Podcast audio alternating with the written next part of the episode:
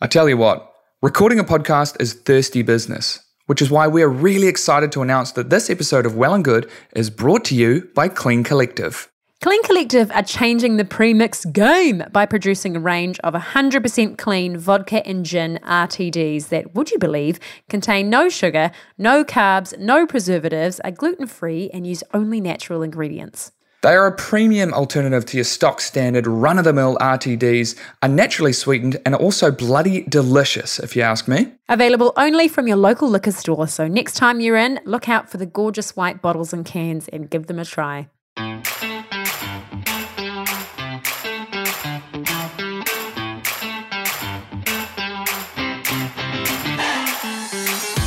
Howdy ho, team. Kia ora, guys. Hey, today we've got a very interesting guy on the podcast, Nathan Wallace, who's quickly becoming one of New Zealand's leading experts on quite a lot.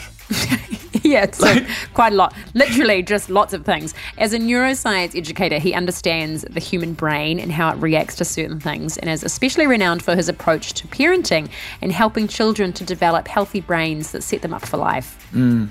Yeah, so he's a neuroscience educator, so he basically just like knows how to interpret difficult neuroscience and then to convey it to us lay people in a way that we all understand.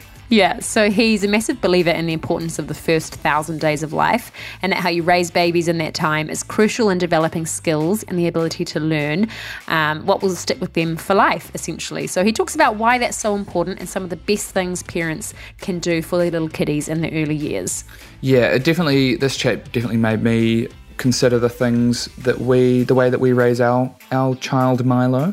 And um, yeah, and also, we talk about different approaches to screens and how you can deal with that sort of stuff with kids growing up and social media, and a lot of very interesting and important things that help to, I guess, shape our young kids growing up these days. Yeah, because I mean, it's a minefield, really, isn't it? With with screens and social media. Nobody knows what to do. So he's no he's really good at lending some advice around that. So the knowledge Nathan has is pretty incredible, but in particular, he prides himself on putting it in ways that people can understand. And that is the key thing that I got out of it too. He, that he's just he's such a great communicator. So this is not just a great episode for parents, but it's a great discussion on the way we live in New Zealand today and how it can be made better in a whole lot of different ways. So I think it's you guys are going a, to love it. It's a great discussion for any New Zealander out there. Any great New Zealander. And that's you guys. Yeah, so go you and enjoy. Bye.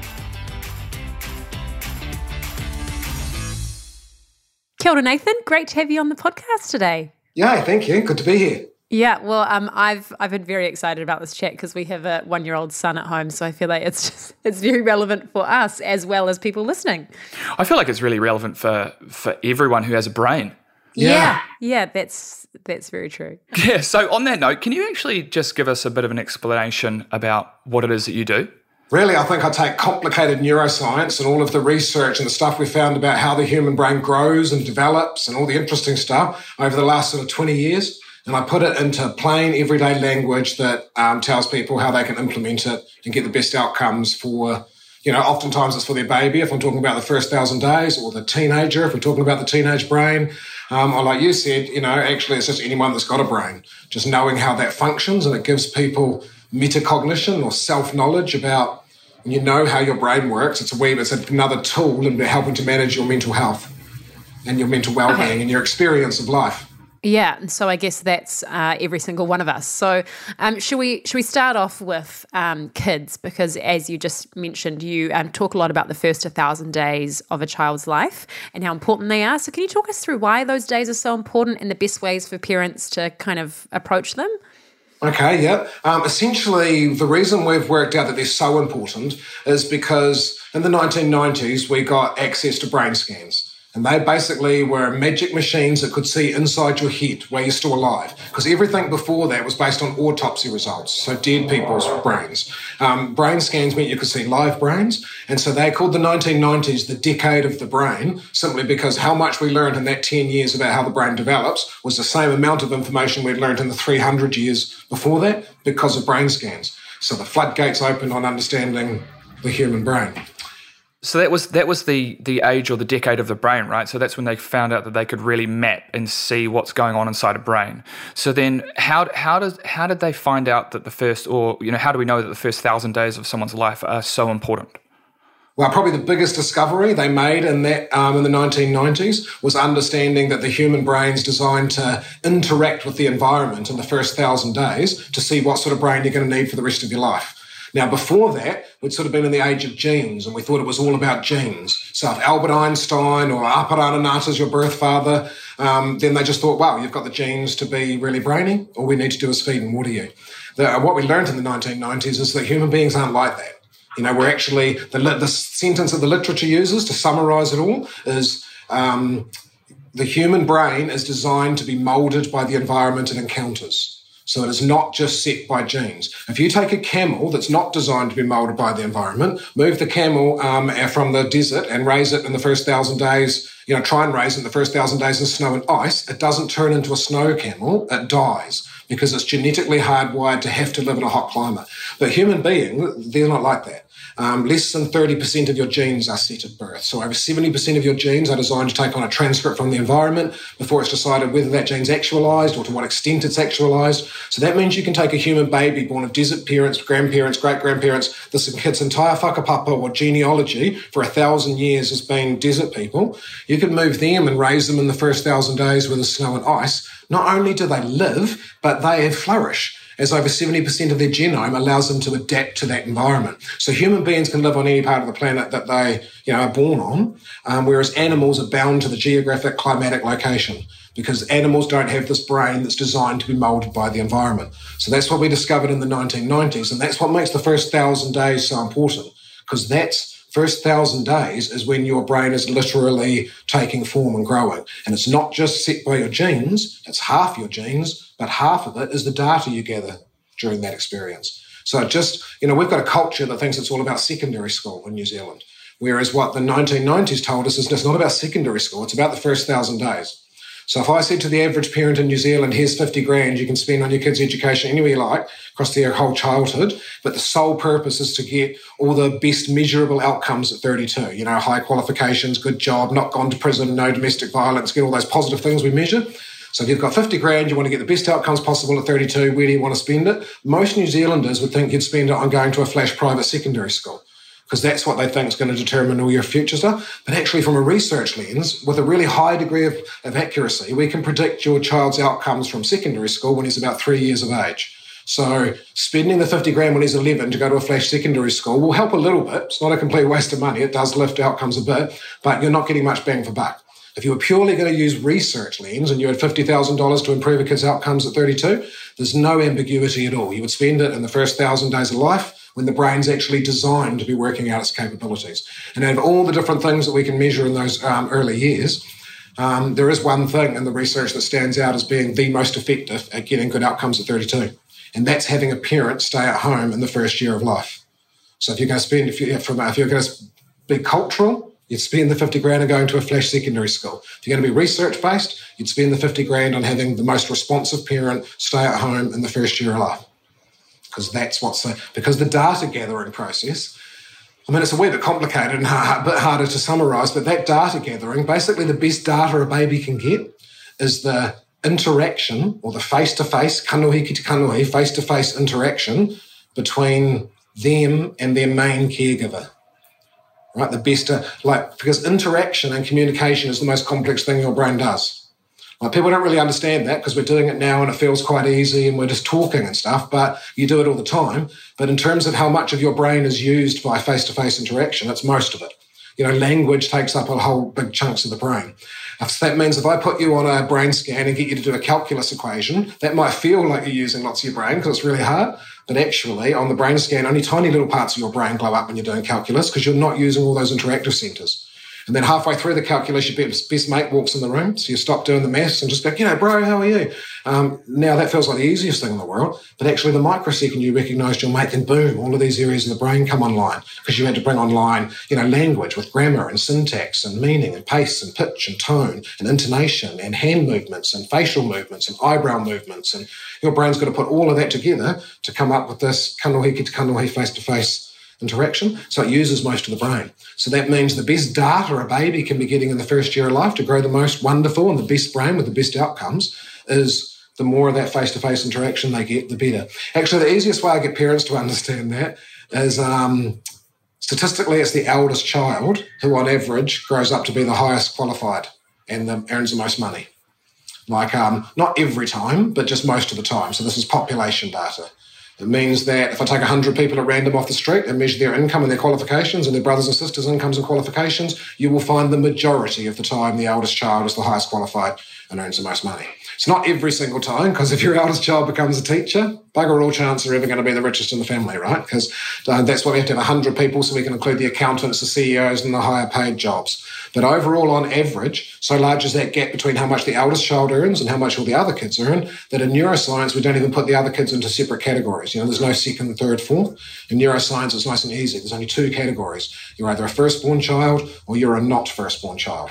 And that's because we just put all the other ones into not firstborn because there is no statistical difference in the outcomes for your kids two, three, and four. On average, they grow up to be the same income bracket, the same qualification bracket. The big leap is between child number one and all of the other kids. Now, we know that's not genetic. We know you don't just give the best genes to the eldest child. You know, only eldest children think that, but it's not true. Um, it's pretty random who gets the best genes, right? Um, that's not a genetic advantage, it's an environmental advantage. So it's taking that information we've just said about how interaction uses most of the brain. You know, um, and now we know that your first child must be getting some data more of than all of the other kids.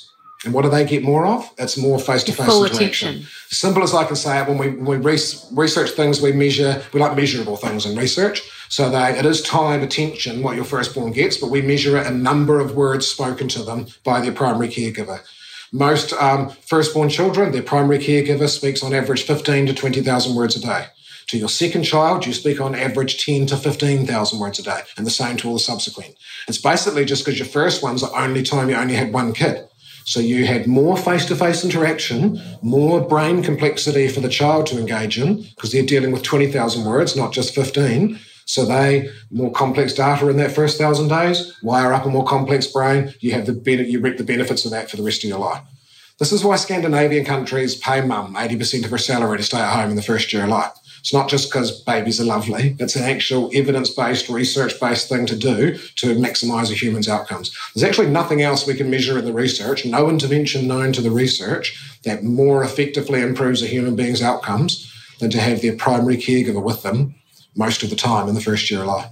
It doesn't have to be mum. The research doesn't show there's any advantage to it being mum. The research, uh, or even being biologically related, that the advantage is the baby be with the most responsive person available, the person who's going to interact with them the most, because that's what equates to the best outcomes. God, that is fascinating. That's Yeah. absolutely fascinating. I've I've um got a question. So you're you're you're talking about um, outcomes in terms of say success in um, business or work related Qualifications and income. Yeah, qualifications. Have they have they looked at anything um, any correlations between mental health and mental well being and that first child or subsequent children? They do, but research is restricted by things being measurable. So when they look at income and qualifications at 32, it's not that they think incomes and qualifications is the most important thing. It's they're very easily measurable and validated by other researchers. I think everyone would agree that love is the most important ingredient for raising a healthy child, but you don't see a lot of research on it because it's not easily measurable. We say we love our children, but we also say we love Fridays and we love chocolate. So from a research point of view, that makes it difficult. But having said that, there is still a whole body of research that looks at that, that looks at the social emotional well-being. It looks like your middle child tends to be the one that's probably going to be the happiest. Um, middle children have this advantage of having double the set of relationship skills because they're in the middle. So they've got to know how to be bossed around and deal with authority. Um, but they've also got someone they can boss around and deal with power. so um, they had, tend to have more emotional intelligence, if you like, and communication skills. And um, so lots of middle children, you know, become, go to helping professions where it's reliant that you communicate with other people. Yeah, that's fascinating. The, the country in the world that produces the happiest children consistently in all the research is Denmark. Yeah, that's what I wanted to ask you about th those Scandinavian countries you touched on. So what are they doing differently? Well, see, Denmark has the happiest children, but um, typically the research looks at PISA scores, which is again literacy and numeracy. Denmark do well for that, but they're not at the top. That's Finland that's at the top. Um, but yeah, what do those countries do differently? I think there's two key things. They have a parent at home with the child in the first year of life. You know, that's just mandated. That's so I think So- that's They're growing That's, this. and that's paid for by the government. Yeah. Um, we pay just as much. They don't spend any more money on their children overall than, than we do. It's just that they spend most of it in the baby's first year of life and then spend, you know, bugger all on the rest of their life. We spend bugger all on them in the first year of life. And then we spend heaps when they're a teenager on putting them into prison type environments and doing punitive things. And they all, most of them end up going to prison. Um, so it's just that we're investing at the wrong end. But it's not that it costs more, it's just about where you invest the money. Scandinavian countries are getting it right because they, you know, they're consistent with this neuroscience in this first thousand days. So what costs you? I mean, there is a guy called James Heckman that's actually done the maths on it. I was going to say, for you know, for every ten dollars that you're spending on a teenager, you could have prevented the problem by only spending one dollar. But actually, I was just making up those numbers. If you go to jamesheckman.com, he's a he's a Nobel Prize winning economist. He's done the numbers on it actually, and uh, you can interpret those numbers in different ways. But it normally comes out as either one to seven or one to seventeen. For every one dollar you spend in that early period of the child's brain development, about seven to seventeen dollars you will spend you'll save on adolescent services. Wow. So okay, so this is a bit of a random question, but do you, do you think that um, house prices have quite a large factor in this because I guess if you've got a huge mortgage and you've got a couple that both have to work, um, how how do you kind of get around that or make the best of that situation for for your kids? Yeah, I think sometimes because we have a culture that I remember when I told my mum with my first daughter that she was going into a childcare at six childcare centre at six months old um, Mum said, You can't do that. That's like cruelty to children. You, you know, because her generation just thought sending a six month old baby into an institution to be looked after by was, you know, but that's rapidly become the norm. Um, so I've been in that situation where I was just like, oh, mum, you're so old fashioned. She'll be looked after by trained teachers and, you know, be starting school early to make her clever and stuff. I know none of that's true now because I now I know the research, but I'm just saying I, I think a lot of it is actually letting parents know about the importance of this first thousand days. Because I think a lot of parents are putting their child into a childcare centre against their instincts in the first year of life so they can afford to send them to a flash private secondary school later.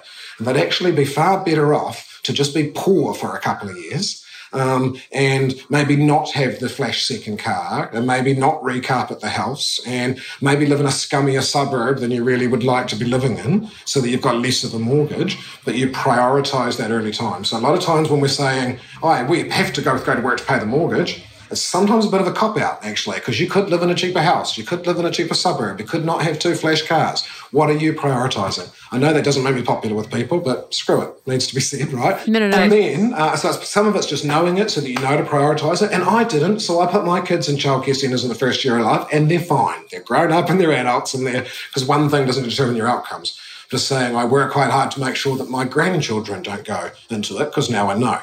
Um, but um, having said that, sometimes you do. Sometimes you absolutely are in a situation where you're on bloody minimum wage and even you're already living in the scummy suburb and you're already, you know, um, got a scummy car and you still both have to work. And so absolutely that is a reality as well. Um, and for those people, I would say maximize the time spent with your baby. It can be as simple as things like saying to them at this um, at the centre, um, can you make sure they have a good uh, an afternoon sleep?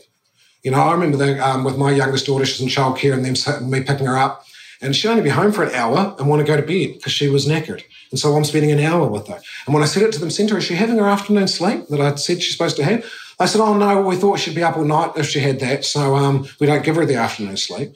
But that, I said, no, we'll go back to having the afternoon sleep because I then that when she gets home, then I've got three or four hours with her before she goes to bed. So it's just much better, you know, maximizing the time with her. Also, children release cortisol, the stress hormone, in, in, in the second four hour block of being in the childcare centre. So in the afternoon, if they've been there all morning, if she's sleeping through that, it's also protecting her from a lot of the negatives of being in childcare. And it's getting much more time with mum and dad when they get home. So you just maximize that time. The other thing is if you're not, is to maximize how you interact with the baby. You know, um, I was just talking to a dad 15 minutes before I talk to you guys about um, responsiveness. And if you're going to maximize that time with the baby, don't teach the baby anything. Don't talk at the baby or to the baby. Respond. Have the magic golden word in your head as respond. So, um, yeah, have that, but I would just be as simple as have the baby in front of you, establish eye contact, and now just slow down to their pace and just realize you're not in charge of this interaction, the baby is, and you want the baby to know that. So you're going to wait and you're going to respond to them. Now, if they're a four week old baby, then they can still initiate. They can still go, you know, eh, eh, eh. And so it just simply means that you go back, eh, eh. So the baby is realizing that they're in charge, you're imitating them. Um, and they're kind of starting to understand how conversations work. It's sort of a back and forth. It's not just like one person talking at you. Absolutely. And actually, the baby just acquires language and their cognition moves so much faster than if you say, if you're saying to the baby, Dad, dead, dead, dead, because you want the baby to say dead. And you, that's much better than ignoring the baby because you're still interacting. I'm just saying that um, that baby's not going to learn language anywhere near as fast as the parent that when the baby goes eh, eh, says eh, eh, back. Because that baby then learns, oh, he's imitating me or she's imitating me. And 90% of their language acquisition is through imitation. So if they learn that imitation early, that speeds up their language acquisition, which really enhances their cognitive acquisition. So the key word is responsiveness, and everybody can do that, no matter how poor you are, what resources you've got. You can you, so you can absolutely maximise your time in that way. Have good quality yeah. time with the kids. I don't want to say you can just do quality instead of quantity because you do need quantity. We should spend more time with our kids and we should prioritise it. Quality, you know, is not enough sometimes, no matter how good you are at it. But certainly, it is a is a factor. Mm. Yeah, I um, I remember when I was pregnant, and uh, my um, calm birth teacher told told me she was like, "Don't forget to speak to your baby when you have your baby because it's because it's easy to to forget because they're so small and they don't really do anything in those first few weeks." She was like, "It's kind of easy to just like not talk to them." She was like, "Don't forget to interact and make faces and don't just like feed them and pop them down and ignore them. Yeah, yeah, that's right. I often get dads started off by going, just do sports commentary first if you don't know yeah. what to say on everything that they're doing. And he's putting yeah. his hair fist up to his mouth and he's got the, t- you know, just do sports commentary. At least the baby's being surrounded by language. Yeah, yeah, totally. Yeah, that's great.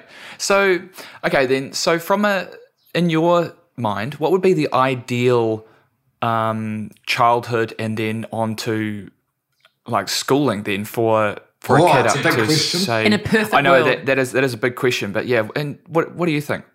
The ideal childhood is you're probably you're raised by your grandparents rather than your parents. I actually wanted to touch on that because I think I think that um, our system our system is a little bit backwards compared to a lot of say like um, eastern countries where you know the grandparents then will live with uh, with you, with you as, you know as you get older and they help to look after the kids and all that sort of stuff which is fantastic and what you mentioned before about how you know investing in the kids early on I think that really plays into that later Absolutely. on because, yeah because I, I, at the moment we just kind of uh, invest in them at their high school level because we're like, cool, now you're on your own. See you later. yeah. um, and yeah, yeah, yeah. So I mean, there's lots of stuff around that ideal childhood. You know, your parents can do it wonderfully too, I'm just acknowledging that who doesn't see their parents treat their children much better than they treated them. It's just basic math that if you've already practiced it for 20 years, of course you're better at it and you're over the stuff. I've got two grandchildren, so I just see like I don't get angry with my grandchildren. Anger free parenting. I didn't have anger free parenting when I was parenting their parents. Oh, I think it was about 10% anger and 90% being wonderful dad. But you can't get angry with that. My grandchildren will be shattered if I got angry. Yeah. Um, so you're forced to have to find another method for fixing the problem without using anger. Turns out, not that hard. I really should have done it with my own kids. oh, I didn't mind. Oh, well, you get a second go. Yeah, yeah, yeah. So anyway, so um, the ideal childhood would really be that you have the most responsive person in your whānau um, available to you and stays at home for the first three years of life. There is no benefits to being in a childcare centre or interacting with your peers or any of that stuff in the first three years. They all kick in at three.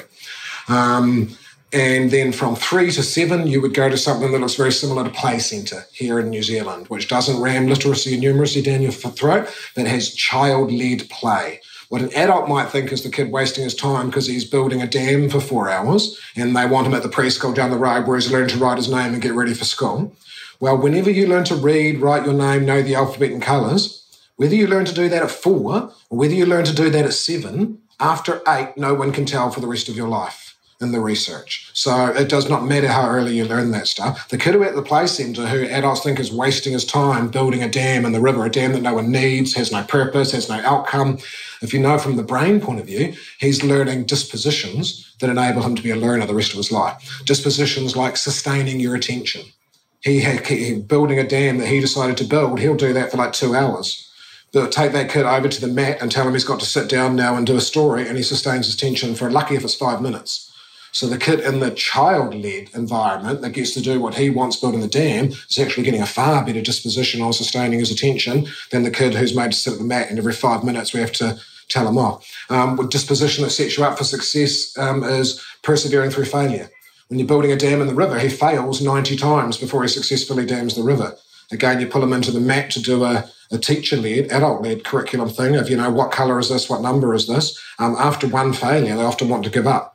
So there is no disposition to perseverance or failure. So that's just a quick summary of how actually you'd follow what Play Centre does. Have parents involved, parent education, but the children are allowed to play. The children are allowed to be children. You know, the, the stuff that happens that we've been evolving for for like a million years that happens in that time, we should not cut it off so that we can ram literacy and numeracy in early with this erroneous belief that it's going to set them up for success for the rest of their life. Our parents mm. thought that as well, but you know, we've got what we have, the parents don't have is Google. We can research this stuff and go, you know, like the stuff I just said. After eight, no one can tell for the rest of their life how early they learn cognitive skills, like reading, writing, colours, and numbers. So there's no advantage to learning that early. Um, whereas the advantages are to have dispositions, which you see in free play. So that, yeah. And then from seven to 12, you'd probably, you know, do primary school, pretty much very similar to how it is now. We've got quite a good primary school system. Um, because I think a lot of the damage done to kids in primary schools in the first two years, we'll say, okay, so we don't start primary school until seven, and then everyone is really ready for what we think of as primary school, reading and writing and stuff. But I do seriously think a lot of learners are damaged in their perception of themselves as learners by ask, I'm um, asking to them to do that at five and six when they just want to run around and play. By the time their brain's actually ready at seven to learn, they've had two years of being told they're naughty and they lack focus and they don't try hard enough and they're disengaged. But yeah, but the curriculum, I think, with the key competencies and stuff we focus on in New Zealand, it's going under review now, and we can always tweak, you know. But essentially, um, we've got a good curriculum, I think, so it wouldn't be too different from the primary school we've got now. Then I think you'd probably, at around about the age of 12, 13, you would have three years off the education system where you went into a mentoring relationship because adolescence is, doesn't is the frontal cortex, brain number four, your higher intelligence, shuts for renovations for three years.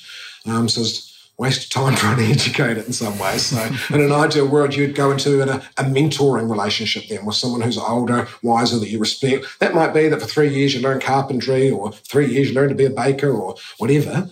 Um, but then you go back into the education system after that three years. So about you know, so if you leave at you know you come back at like seventeen. Um, 18, maybe come back at 18. Maybe it's going to be longer, you know, just to cover the whole way of lessons. And then from 18 to 25, you basically do secondary school and university in one go. That would be the ideal education system, I think, if you're just based on the brain literature and the brain research. Yeah. Yeah. Well, I guess when you put it like that, it makes so much sense. Look, I'll admit, Art and I aren't the biggest drinkers, but boy, do we make an exception when it comes to Clean Collective's range of 100% clean vodka and gin RTDs. Yeah, these drinks are completely free from sugar, carbs, and preservatives, and they're super yum. So they really tick all of our boxes, don't they, Matt? They sure do. Clean Collective was actually founded by two young Kiwis, Holly and Dan, and all their products are made right here in New Zealand. So by choosing to drink Clean Collective, you're not only making a better choice for your body, but are supporting local at the same time. Win win. They have a range of five delicious flavours, including a brand new pear and elderflower with vodka, and are available in four packs of bottles or large 12 packs of cans. Whether you're heading out to a family barbecue or planning a big night out, they've got you covered. You can purchase them from your local liquor store, and you'll usually find them in the fridges alongside the other premixes. They're the ones in the crisp white packaging. I hear they're also the official drink of the Rhythm and Vines Festival, which is very cool also. Oh, love that. So be sure to give them a follow at Clean Collective Official on Instagram and Facebook, or head to their website www.cleancollective.co for more information. Cheers to drinking clean.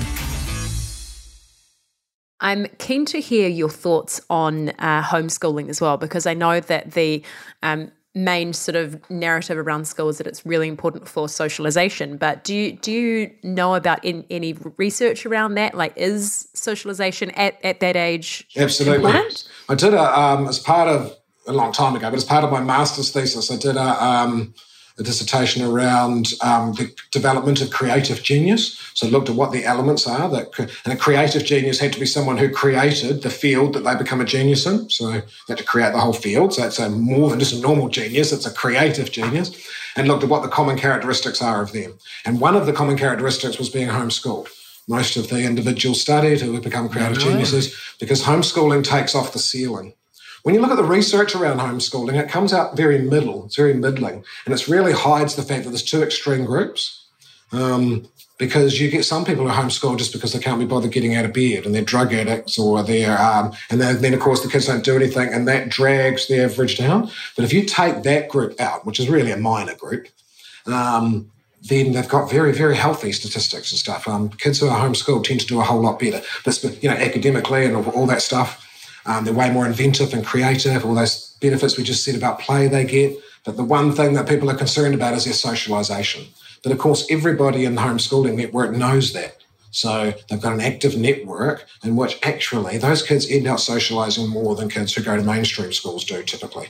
Um, and they're getting all the benefits. They get all their schoolwork done in a couple of hours because you've got such low ratios and you can cater to their particular learning style and stuff. So, you know, hmm. um, and then they get such a richer curriculum. So, yeah, I think it's all very, very positive. You know, yeah. when you would look at that for homeschooling, that's for the kids. My kids kept asking me to homeschool them. I was like, hell no. yeah. yeah, that's the thing. Like the parent has to be totally on board, right? Because it's a big commitment. Well, I mean, I mean, is is there is there a way to essentially provide homeschooling but not by an actual parent?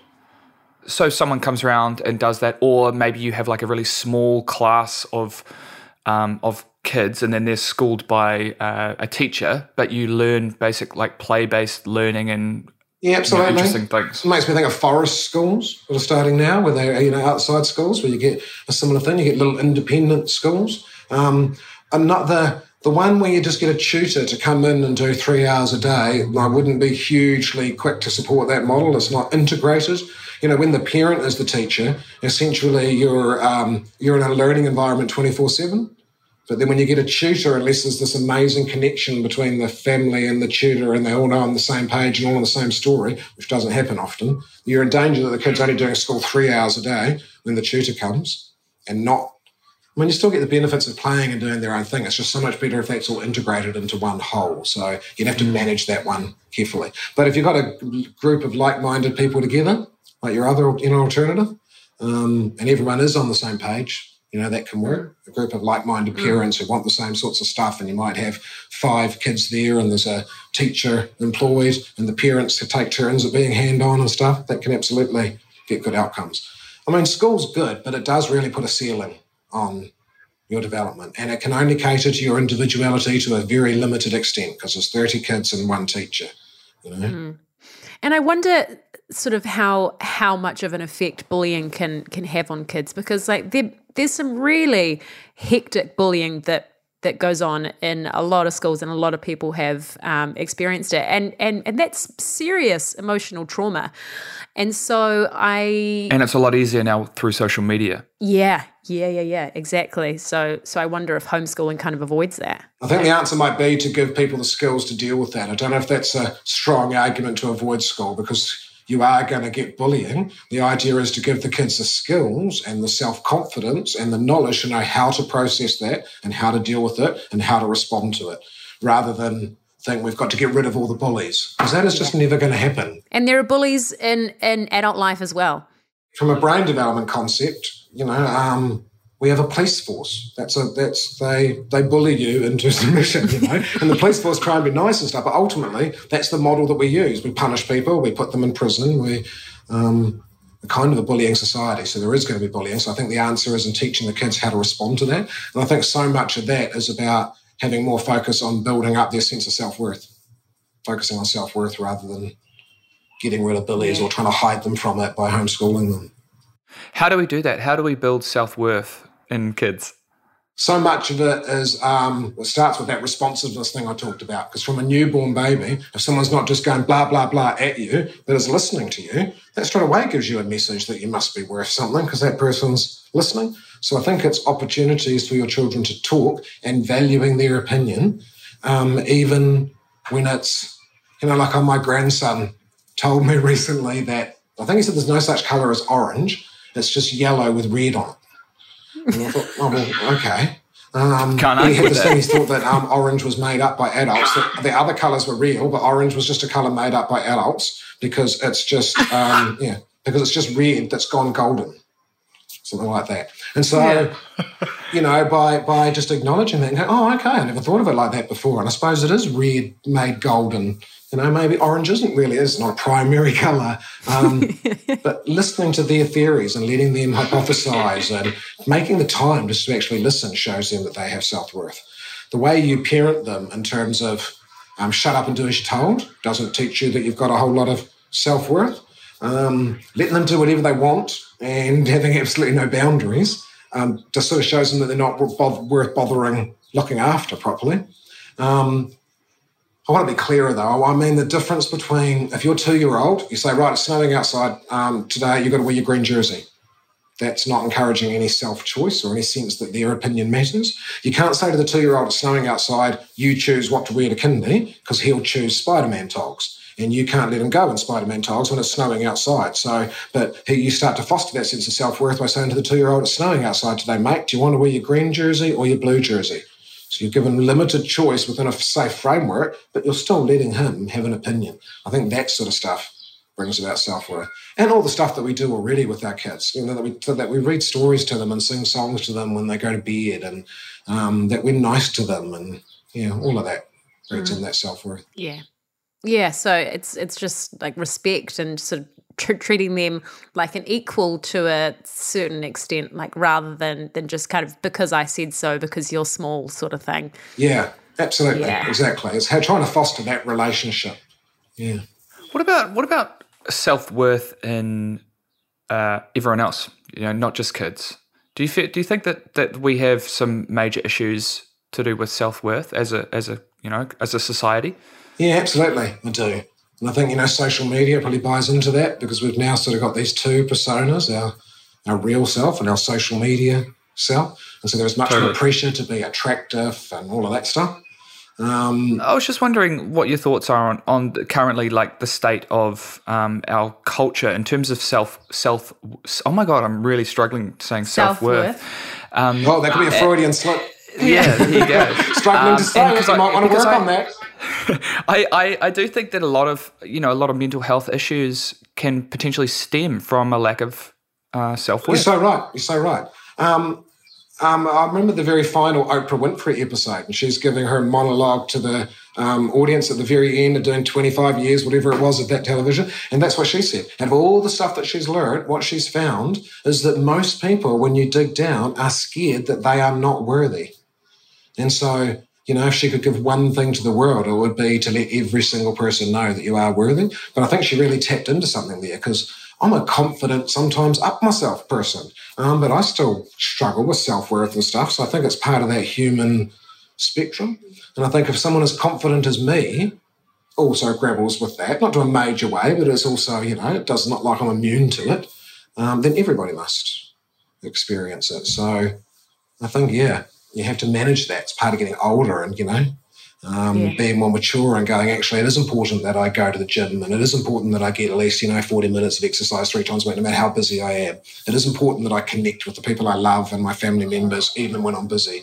You prioritize those things because they feed your self worth, your connections to other people, your um, I heard this expression on a television show yesterday about it really inspired me because I hate going to the gym, but I know I need to. But it's not like I look real forward to it.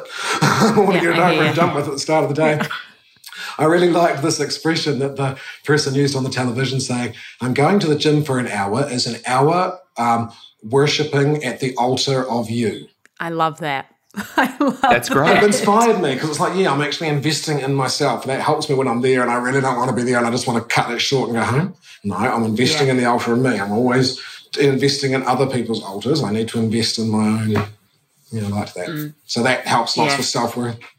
Yeah, that's really cool. And I think it helps to um, take it away from like aesthetics as well to to find out a deeper reason why to to be like I want to live a quality life. I want to be able to like run around with Milo. I want to you know be be an active parent and to do that this is what I have to do. You know, it takes it away from like I just want to be skinny and in shape or whatever. You've got to have a reason, huh? Yeah. Because I do it more for the, I mean, they're the benefits if you can stay, you know, with a nicer physical body, but I do it for the endorphin rush and stuff and just how much it lifts your mood and how, how much more you feel in control of your life and optimistic and confident. You know, that's the main reason that I do it. It's like a bit of a, bit of a dopamine junkie. Yeah. yeah, exactly. I'm the, s- I'm the same. Um, exercising for me is more about my just my mental health and just making me feel good. And then I think just the physical things that come from it are just you know positive byproducts. Mm. Absolutely, yeah. Yeah. I'm the same. Um, so just onto, uh, I'd quite like to, to get your take on screens because I know that screen time can can be a little bit controversial because there's a lot of guilt around it as as parents. Um, so I'd like to get your take on it from a research perspective. Um, and how much screen time is is too much? When should we be using screens? What are your thoughts on that?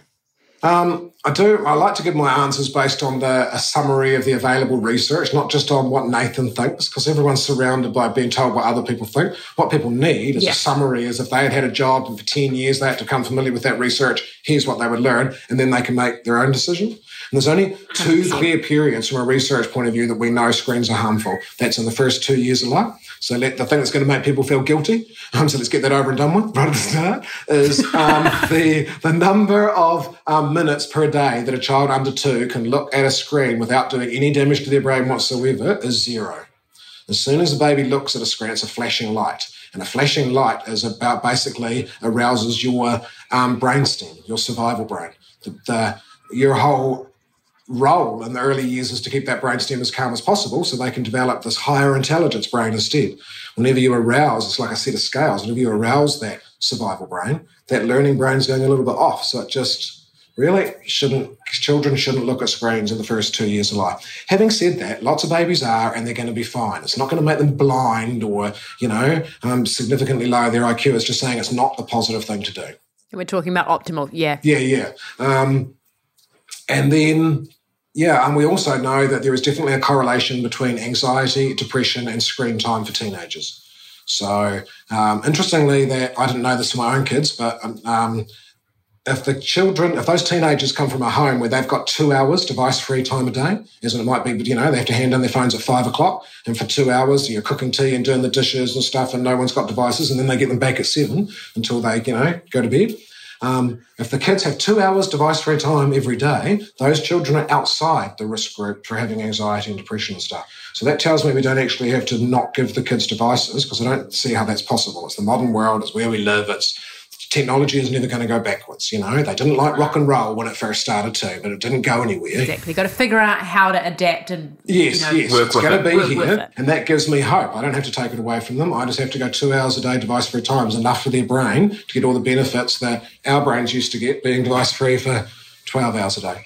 In between that, in between two and adolescence, there isn't research showing definitely whether it's good or bad. I think you could probably see it, you know, best summarize it by saying if the kid is having screen time in those ages, um, as well as play outside, connecting with nature, interaction with real life people, relationships, conflicts, conflict resolution, if he's doing screens and that, then he's pretty much okay. If he is doing screens instead of that, then you're in danger of all the negative mental health outcomes and not raising a healthy child. So it's about the excessive use. Um, yeah. It's just I'd, I'd have, Yeah. have a healthy skepticism about screens if I were parents. It's um, it is feeding that addictive part of the brain that you know. My grand, my daughter's very, very not into screens, so I don't know any other kids that have been more not have screens than my granddaughter. But now that she's three, nearly four, it's still like her favourite thing to do if she does happen to get an iPad or something. And I think, wow, and she's probably the kid you'll see that's least exposed to it, but their brains just click into it because it's instant gratification. And so, yeah, I would be trying to keep the screens away from them for as long as possible. Well, I guess like if you think how how addictive screens can be for adults, like kids are, are just drawn to them, eh? It's yeah. It's so Yeah, hard as a parent, even as a grandparent. You know, it's full on. The kids running around. I've just had my granddaughter stay here for a week. It's my grandson come as well. And you love that. But it uses so much energy, man. It's, like, it's so draining and so tiring. I could absolutely see why, if I could just give them the iPad now, I could do what I wanted for 10 minutes and take a breather. I can absolutely see why um, parents want to do it. It's so tempting. But it's just unfortunately not very good for them. yeah. Yeah. Yeah, exactly. I wish there was a solution that was easy and not harmful. Yeah. You know, like I mean, books are great, but I, I imagine, what if your kid doesn't like reading? yeah, your kid might get bored of that. But I I don't know. Maybe if they're not exposed to screens, then maybe they won't get bored of books. I don't know. We haven't. Our kid hasn't. I think it's actually about that us being yet. available to them. They're often on screens because we're doing our emails or we're doing a phone call or we're leading our adult life. Um, when they had, if they had a person constantly in relationship with them, that would probably satisfy their brain more than a iPad. But in the modern hmm. world, as we don't, even if you're an at-home parent, you're normally still working part time and doing stuff in, your own life. We don't have someone that's just dedicated to just being with the child. You know, like I had a grandmother that wasn't allowed to work because it would bring shame on my grandfather that it looks like he couldn't support his wife because they were old fashioned sexist days. So I knew she was never ever going to get a job. She was just 100% available to me. And I think that's hmm. when you're in a relationship like that, that would be the alternative to having an iPad and stuff and having kids Yeah. learn to be calm and stuff. But Yeah. who can do that nowadays other than the really exceptionally wealthy? How many people? I mean, one of my best friends is a dedicated at home mother. She's lectured at university with me. She's got a brilliant brain and a brilliant mind. She could be anything she wanted to be, and she's chosen to be an at home mother that has chickens and that lay eggs. And um, so there are people that still devote themselves to that, but it's becoming harder and harder. You have to have a wealthy partner, you know, for a start. Um, Yeah. And you also have to get past the social pressures, I think, associated with um, being a stay-at-home parent. Like there's a there's a lot of pressure on us to want to be striving for greatness in the workforce, um, and the value is not placed on raising children. That's right. I find her quite an inspiration for that reason because she could be a professor at the university and be lording it over everybody else about what a neuroscientist and how clever and stuff she is. And instead, she chooses to think that motherhood is more important. So, more power to her. Yeah. Yeah, that's yeah. Well, I think that that whole like I'm just a mum thing is um starting to to change. Like when you ask people, oh, like what's your job or like what do you do? And um if if some some somebody says, oh, I'm just a mum or oh, I'm just I'm I'm just a stay at home mum, that's becoming less and less and less because people are standing by it, being like, I'm a full time mother or like I'm I'm at home and I'm proud of that. And that doesn't mean that I'm you know doing any less. If anything, I'm probably doing more than most people. I think the brain development information has helped with that. People realizing how there's a growing awareness of how important those early years are. So, do find that when they, more so that when they go, I'm a full time mother, the people are like, oh, good on you. And oh, that, how rewarding that is. And because my daughter's just been doing that, you know, with the, with my granddaughter that's nearly four. She was being a, um, you know, dedicated at home parent in that first thousand days and until the child's three. And I think she noticed a change even over that three years from at the start of it. People going, when are you going back to work? When are you going back to work? When are you going back to work? And they're constantly having to say, I'm not going to work. I'm staying at home with my baby. Um, to, yeah, as even in those last couple of years, it's got better with people going, oh, good on you. That's such a wonderful investment to make. And yeah. Yeah, totally. Um, for general brain health, so not necessarily just for kids, how how important do you think constant learning is? Because I guess at the moment we like go to school, potentially go to university, then you sort of stop learning. Um, so do you have any information around that? Yeah, it is about, and like you say, um, I mean, it's so many different things come into my head there because we live in such a time. It's going to be very difficult to stop learning, and because technology develops so rapidly, you know, your grandma True. still had to learn Facebook and stuff, even though she's a technophobe. Most of the grannies are on Facebook now. Um, so maybe we live in a world now where there's decreasingly the option to stop learning. But I, I know what you- you're sort of saying. And it definitely see the brain changes. People that um, go like learning a musical instrument or taking up another language after the age of 60 is associated with massively decreased risk of dementia and, um, you know, all of those things because it's like brain gym. to go and do those things. You ever learnt another language or a musical instrument? It's so Yeah. hard. Yeah, yeah, it's I'm currently learning guitar and it's slow and it's hard. and I'm going to learn the piano. yeah. Hmm, okay. It is slow, slow way, and you feel like you're getting nowhere, and that, you know, because you just sort of have to do it, do it, do it, do it, do it, and then one day it clicks. But before that, it just feels like you're getting nowhere. It's like that with language, learning another language. I learned to Kōrero Māori, and I didn't start until I was 18. It took like 20 years. it's just so hard. like, Because you don't get that instant gratification now, which we're sort of conditioned to a little bit. So, like, if we try something and, like, oh, I'm not good at it right away, uh, next. you Yeah, know? yeah, yeah, that's right. So just yeah, conditioning your brain. It is like brain gym. So yeah, to absolutely keep learning the rest of your life. Okay, well, I'm going to keep on pushing on with the guitar then. Yeah. Five minutes a day, five minutes a day. I feel like that that makes a huge difference because everyone's like, how do you find time to, to practice? But literally, if you just pick it up every day for a little bit, Yeah. you really do Time is relative, than you eh? You know, Mm. you want something done, ask a busy person. That is so true. The busy person will find that hour. Someone who's only got one hour's worth of work to do all day will not be able to find the spare hour to help you. No, time is relative, eh? So you're right. It's just picking up that guitar, ritualizing it. You do have to prioritize. Because I thought, no, I want to learn Te Reo Māori um, and focus on that. And so I sort of focused on that instead of guitar. But it's on my bucket list. Yeah. Okay, this is um, this is might be a bit of a hard question, but I think like everything all all boils boils down to every one of us probably wanting at the end of the day to be happy, Yep. to be loved, to be to feel a sense of self worth. Nailed at that time. What do you think, based on some of the research and science that you've seen, like what are the some main ways in which people can help themselves to achieve those things? um, to realize that the voice inside your head you are in charge of. And that voice inside your head is supposed to be your best friend. And you shouldn't be accepting anything other than what a best friend would say. You don't have a best friend that says you're too fat for that, you're too stupid for that, you're not tall enough for that, you're not pretty enough for that, you're not clever enough for that. Best friends don't say that. Um, so if you've got a critical voice inside your head, you need to take charge of that. And you need to starve that critical voice if I stop giving it attention, stop giving it, you know, stop um, playing the sad songs and letting yourself beat yourself up for 10 minutes in a row.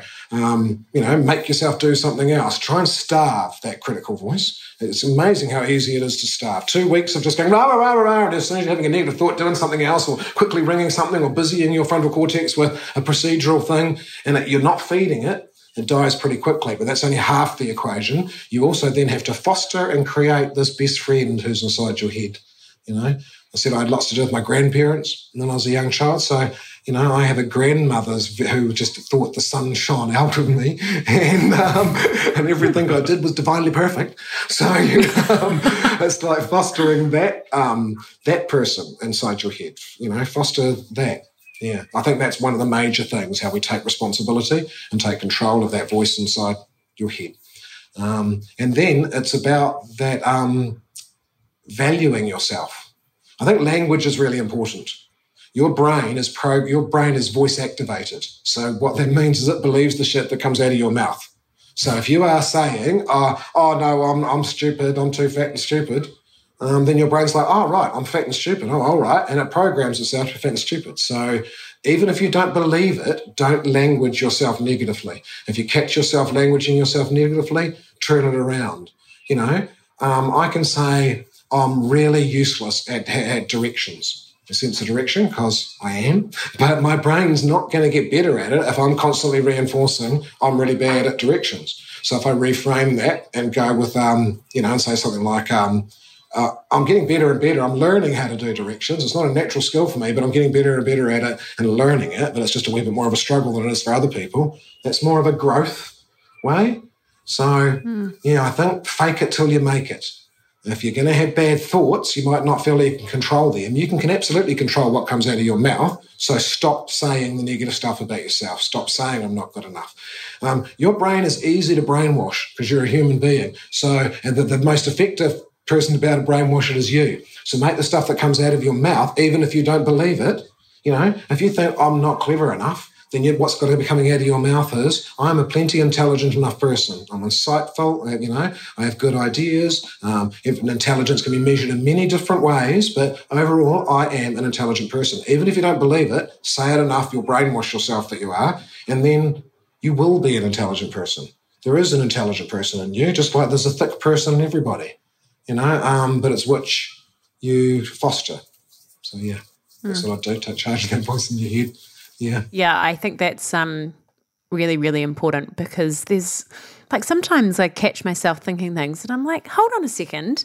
Like I would never say say that to anyone around me. Like I would never think that about anyone. Why why am I thinking that about myself? And we're so critical and harsh. We're so hard ourselves, on ourselves, aren't we? Yeah. Yeah. Not enough. Not yeah. enough. Not yeah. It's just all this is not enough stuff. We've got to mm. shut down that not enough. You are enough. Yeah. Mm. All right. Well, I'm going to start start doing that. Um, but does this bring us to our final question? Our final question. Okay. Well, our our final question that we ask um, all of our guests, Nathan, is uh, if you could have three foods and three foods only for the rest of your life, what would they be? Oh God, um, potatoes. Because you can just do oh, so many potatoes. things. So versatile. yep. Because then I can still have chips. And and just like good old fashioned mash, you know, which is always good. Yeah. Um, geez, three foods my whole life. Potatoes are functional. Um, and delicious, you could say. Yeah. I think if I'm only going to have three foods the rest of my life, it's probably a good time to become vegan. I'm not currently vegan because I just think um, beef would be the other one. But for long term health and sustainability, I'm in that situation where I'm not a vegan, but I know they're right. yeah. yeah. Well, until you start telling yourself that you are a vegan, you won't be a vegan. That's right. That's right. Yeah. Yeah. Um, so yeah, that's so hard. You should have told me you're going to ask that question before, so I just said something really no, clever. but we liked we really like to put people on the spot with this. Okay, then I'll just go with like potatoes, tomato sauce, and white bread, so I can just keep eating chip butties for the rest sandwich. of my life. I'll be fine. chip sandwiches, and you'll be good. happy. You'll be happy as well. That's that's right. Thing. Yeah, yeah. That's awesome, Nathan. We appreciate your time so much, man. Hey, um, if people want to get in touch with uh, with you or follow the work that you're doing, some of the speaking that you do, um, or your website, how do they get in touch with you or follow you online? Um, it's really that we've got a web page. Just go to nathanwallis.com and that's got a diary on it which shows you where I am. And you can type in where wherever you are and it'll tell you when the next talk is close to you. Um, I have lots of stuff on YouTube. It's got a YouTube channel now. Used to focus much more on Facebook and posting things. I still do that. So I encourage people to follow me on Facebook to get updates on things. But really, most of the material and a lot of the questions that people want to ask can be answered in, in that YouTube channel. So go to that one. Still just under Nathan Wallis. Awesome. Brilliant. Cool, Nathan. Hey, well, we really appreciate your time. That was an awesome Good talking chat. to you guys. Cool. Great. Yeah. Cool. All right. See you, Nathan. See you, man. Cheers. See ya. Thanks for listening. Thank you indeed. This podcast is brought to you by Raw Collective. And for any updates on our podcast or any of the other podcasts under Raw, head to rawcollective.co or you can follow them on Instagram at raw underscore collective.co. But wait! Before you go, please subscribe to our podcast and also rate it and review it. Leave a nice little message, leave a smiley face, maybe an emoji. or tell your friends. It's super easy. It takes two seconds and it would mean so much to us. Bye. Bye.